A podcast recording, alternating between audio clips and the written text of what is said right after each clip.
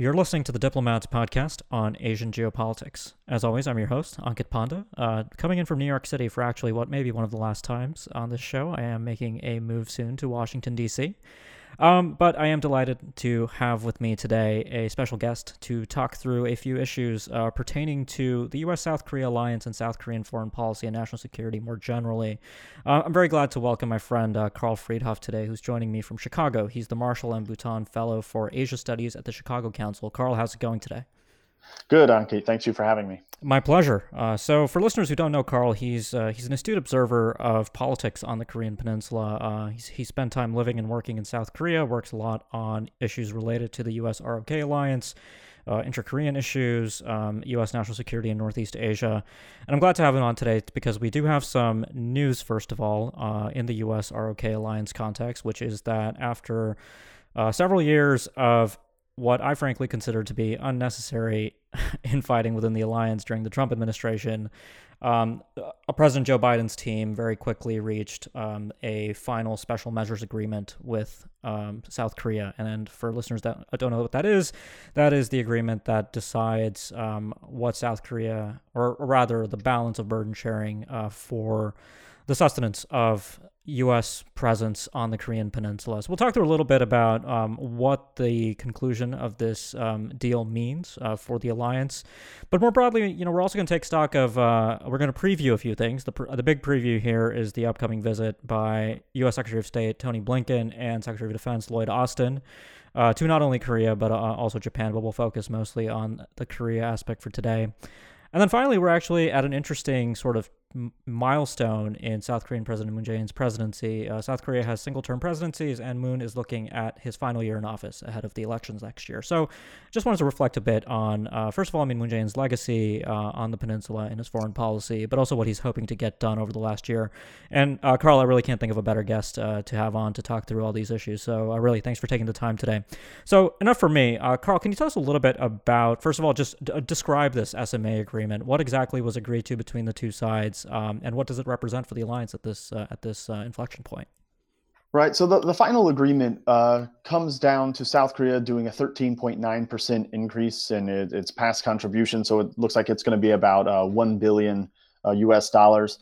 It includes a 6.5% increase for paying kind of Korean workers who work on the U.S. base. When the agreement failed to be reached in the previous term, they had to furlough something like more than 4,000 workers who work there. So this will help cover them from now on in the future. I think there's a part of that agreement is that there won't be furloughs into the future. This is going to set that aside as well. And the other part is a 7.1% increase in defense spending, or that it's tied to defense spending that will go into the SMA.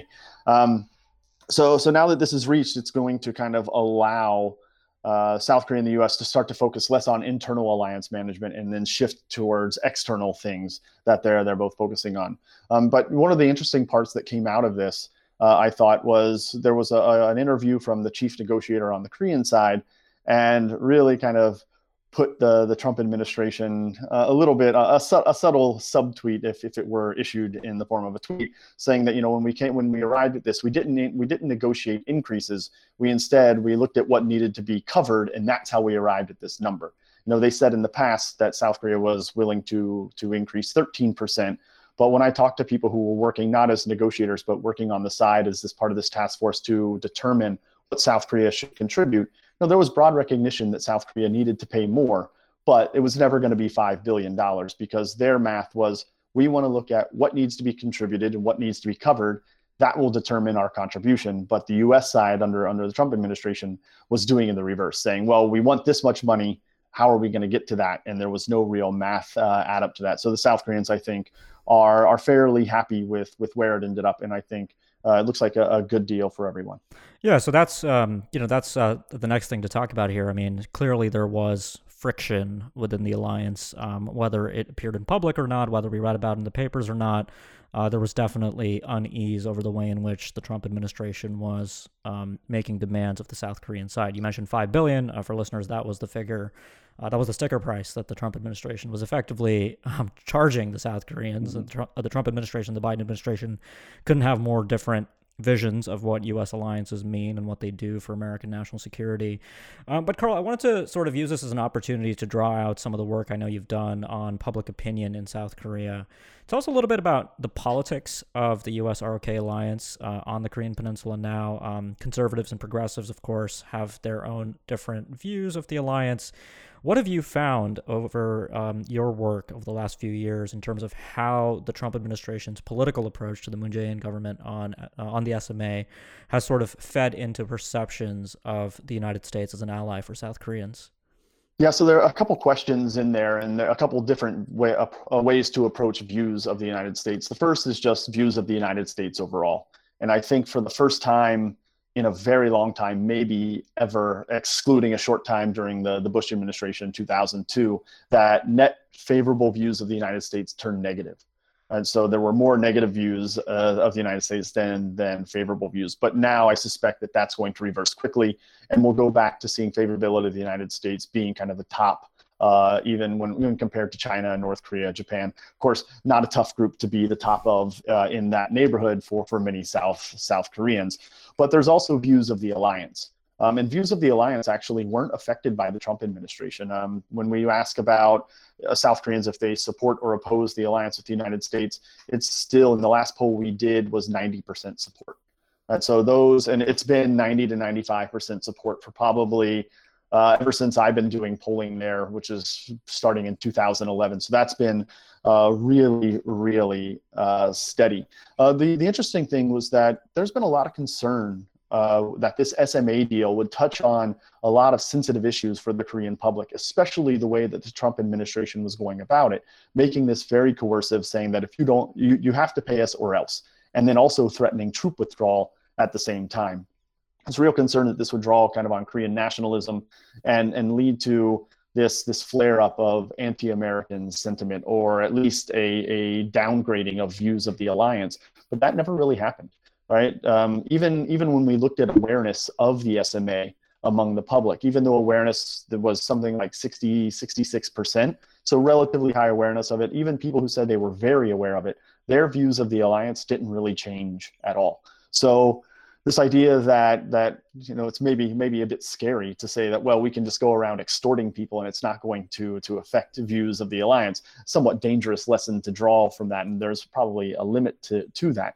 The one thing that would have probably affected views of the alliance were if the Trump administration had followed through on threats to withdraw troops from the U.S. Now, I'm not saying that we always have to stick at 28,500 troops. There are certain discussions to be had where partial drawdowns can take place. That's been done over time, and usually every 13 to 20 years by my count, and now we're in the 15th year. But it has to be done in a certain way and in coordination.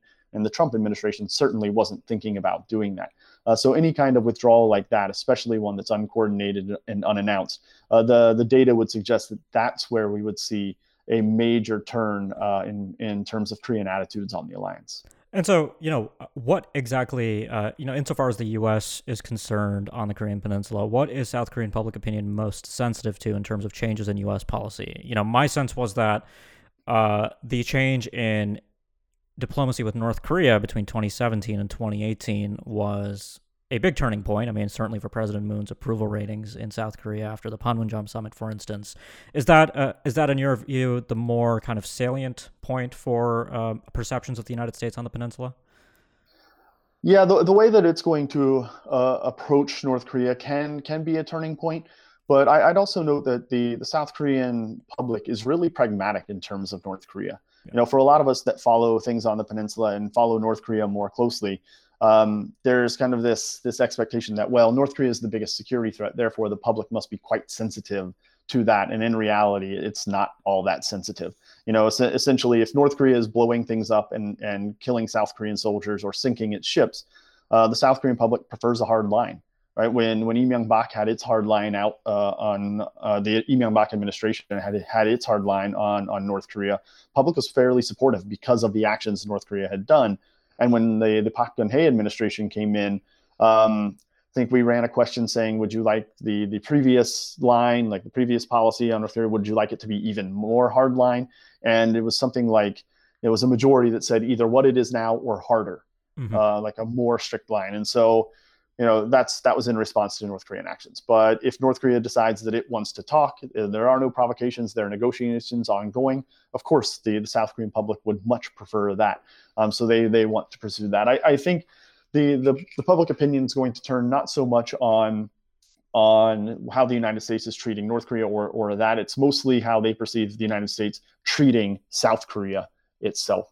And so any attempt, or not attempt, but any effort that kind of includes South Korea as a partner and as a full partner and perhaps leading some of those aspects of negotiations is always going to be popular. Mm-hmm.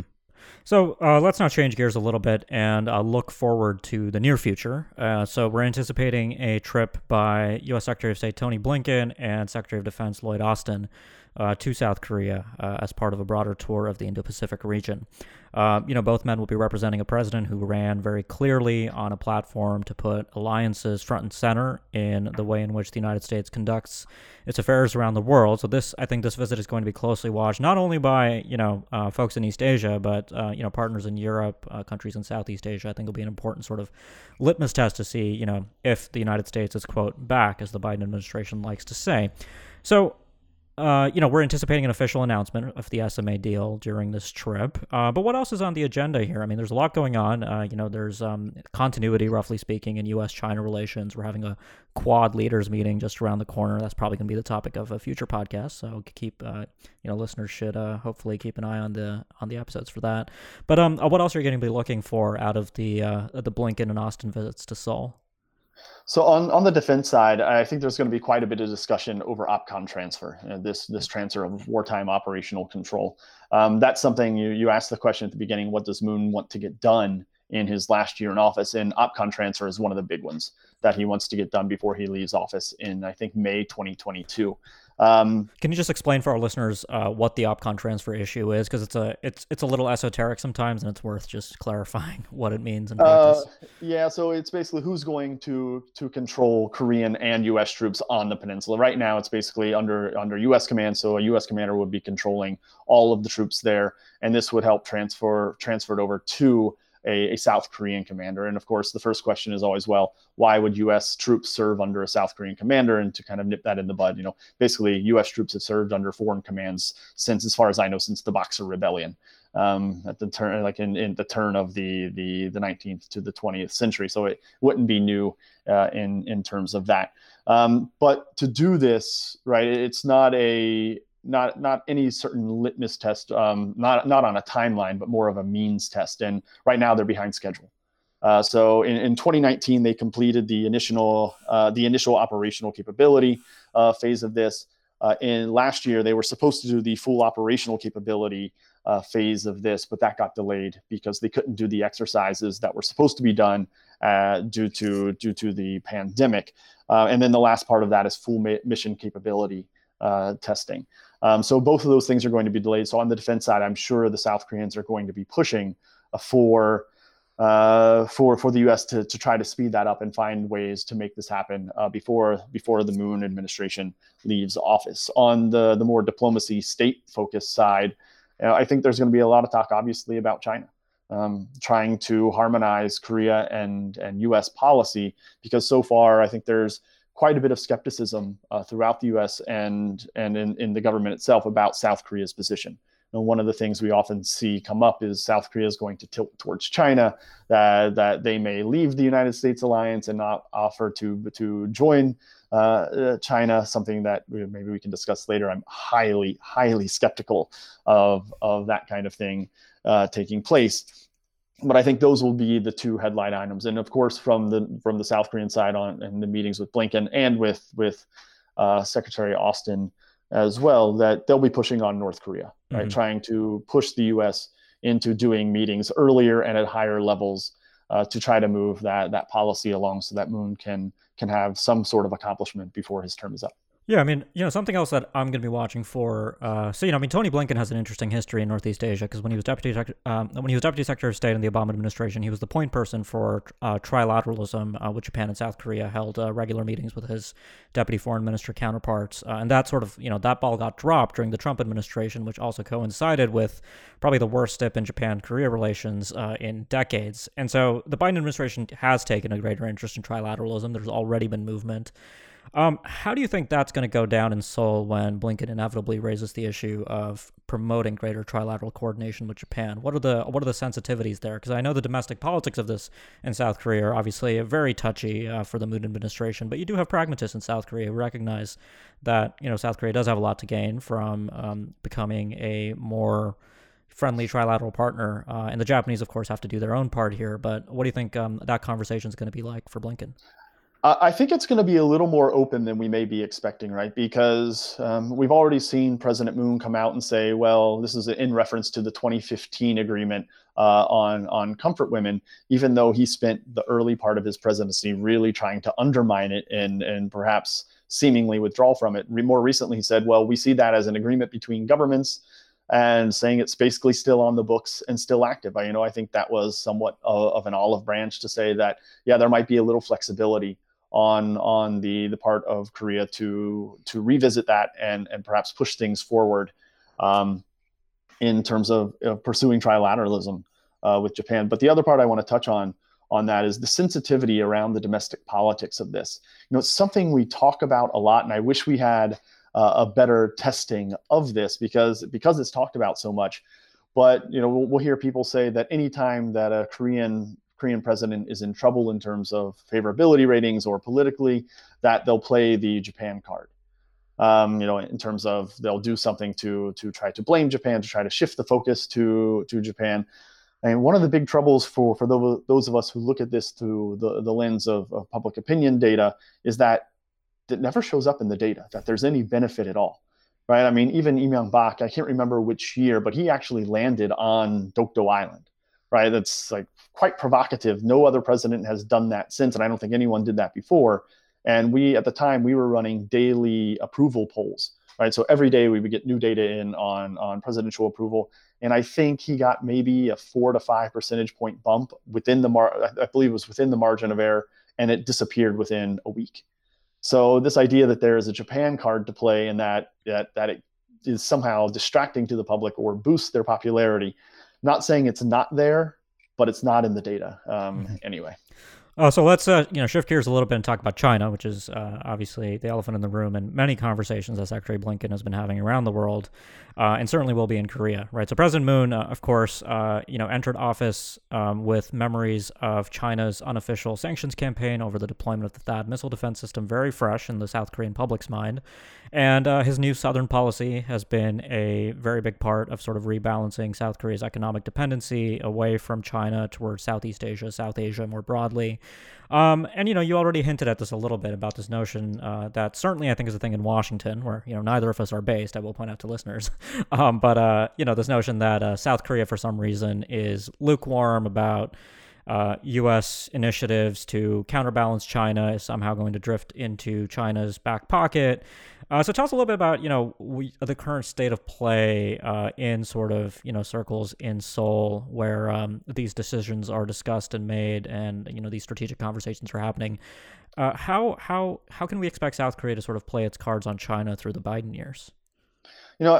We've seen a little bit of this already with South Korea beginning to hint that they're willing to join the Quad and make it the Quad Plus. That's happened recently. And again, that's a new push by the Moon administration to try to pull the U.S. into advancing probably its interest, South Korean interest on North Korea, right? Giving a little bit to try to get a little bit on that side. But I think it's a misreading of Korea to say one of the things we often hear is that Japan and South Korea have different perceptions of the threat of China. Again, I'm not so sure that's the case. Now, do they want to handle that threat differently? Absolutely. But I don't think that means that they have totally different perceptions of the threat. South Korea is much more economically vulnerable to the threat of China and its economy because of, I think, something like 15% of South Korean GDP is based on trade with China. That's obviously a huge number. But I think there's going to be a little bit more willingness on the Korean side to engage in this because it wants to make advances on North Korea. Now, is it going to sit down and, you know, suddenly like the U.S. would like for it to clearly choose a side? No, that's not going to happen. But there is, you know, you mentioned this new Southern policy. I think that's a really key part of how the U.S. is going to have to engage and perhaps pursue trilateralism, because everyone has these interests in Southeast Asia. Japan's very active there. Korea is getting more active there in terms of business, and the U.S. is, I think, there in the South China Sea, but hopefully moving a little more to focus on the land and the people. So I think that's one point where this trilateralism could come through. You know, the Moon administration is often, in my view, tarred with this label of, you know, trying to sell the country either to North Korea or to China. But I'd point out that it's been these progressive presidents that have really focused on building up South Korea's navy. Right, one of the things that the U.S. is going to need, if it's going to come into a more fierce competition, is naval assets. And, you know, it's not by accident that it's the progressive presidents that are doing that, because that's what happens when you are not going to designate North Korea as your number one enemy. You're not going to focus on land forces. Instead, you're going to redirect your spending towards the navy. So Noh Mu Hyun and Moon Jae-in, whatever people may disagree with them on, you know, clearly they've spent money on the navy, and in the long run, that's going to be a benefit to the United States and the alliance as well. Right. I mean, the 5-year intermediate-term national defense plan that the Moon administration put out last year is frankly eye-popping when you look at it with any degree of, you know, nuance. I mean, it's really a wide-ranging modernization plan. This idea that South Korean progressives don't take defense policy seriously is just not true. Yeah, that's absolutely right. Yeah. You know, I think that might actually be worth a future episode to talk a little bit about that. I often find that South Korea's indigenous defense investments tend to fly under the radar a little bit. You know, we spent a lot of time talking about North Korea. I'm certainly guilty of that. So to close out, we've already sort of hit on some of the themes here, but look, we're recording this podcast on March 11th. South Korea is going to have an election on March 9th, 2022. So 364 full days remain. What's President Moon looking to get done when it comes to foreign policy and national security? You know, we've already hit on the new Southern policy, OPCON transfer, but, you know, he's been talking quite a lot about institutionalizing inter-Korean progress, which is, you know, 2020 has been, frankly, not a banner year for inter-Korean diplomacy. But what else is on the agenda?